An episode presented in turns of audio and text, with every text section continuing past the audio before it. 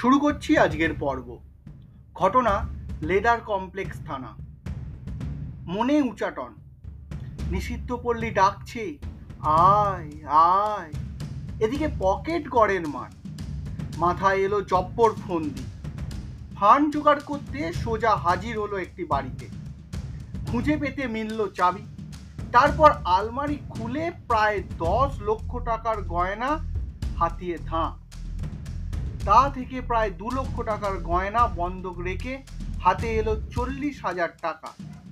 সে টাকা হাতে আসার পর মনে এলো ফুর্তি। রঙিন হাফ প্যান্ট, কায়দার টি শার্ট কেনা হলো। তারপর সোজা নিষিদ্ধ পল্লী। সেন্ট্রাল অ্যাভিনিউয়ের এই পল্লীতে যাতায়াত আগে থেকেই ছিল। এক গাদা প্রেম বুকে নিয়ে সেখানে হাজির হলো দু ছোকরা। পকেটে মোটা টাকা।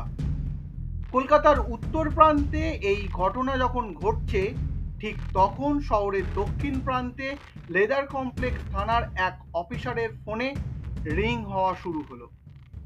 দিনটা মঙ্গলবার। রাত দশটার কাঁটা পেরিয়েছে ঘড়িতে। নিষিদ্ধ পল্লীর এক সোর্স ফোন করেছে। রিসিভ করলেন অফিসার।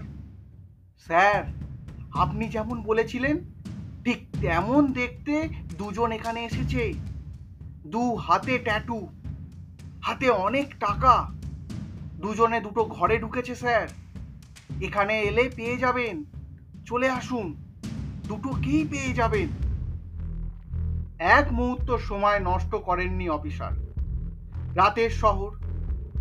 রাস্তা অনেকটা ফাঁকা। আধ ঘন্টায় সেন্ট্রাল অ্যাভিনিউ পৌঁছে যায় অফিসারের নেতৃত্বে পুলিশের একটা টিম। পৌঁছেছে সোর্সের সঙ্গে, দু একটা কথাও হলো।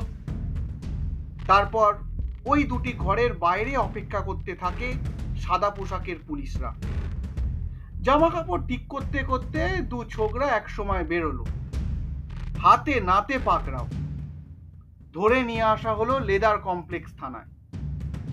ধৃতরা পুলিশকে জানিয়েছে, তাদের নিজের পাড়াতেই একটি বাড়িতে গয়না চুরি করেছিল। তাদের কাছ থেকে উদ্ধার সোনার নেকলেস, একজোড়া বালা সহ প্রায় আট লক্ষ টাকার গয়না। কিছু গয়নার হদিস নেই।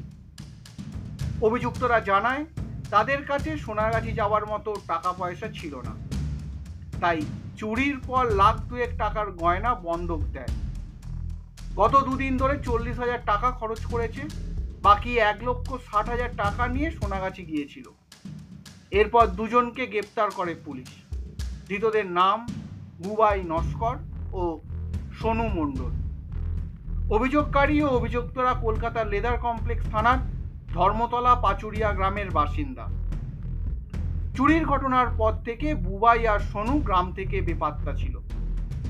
দুজনের ছবি জোগাড় করে পুলিশ পাঠায় সোর্সের কাছে। এক ছোকরার হাতের কনুইয়ের নিচে থাকে ট্যাটু। সেটি কথাই সোর্সকে জানিয়েছিল পুলিশ। শেষ পর্যন্ত সেই ট্যাটুই ক্যাল হয়ে দাঁড়াল। আর কেল্লা ফতে করল আমাদের পুলিশ, কলকাতা পুলিশ। এই রকম রহস্য, রোমাঞ্চ কিছু ছোট গল্প দিয়ে সাজানো থাকবে আমার এই নিবেদন। থানা থেকে আসছি প্রতি বুধবার ঠিক রাত এগারোটায়। শুনতে ভুলবেন না কিন্তু।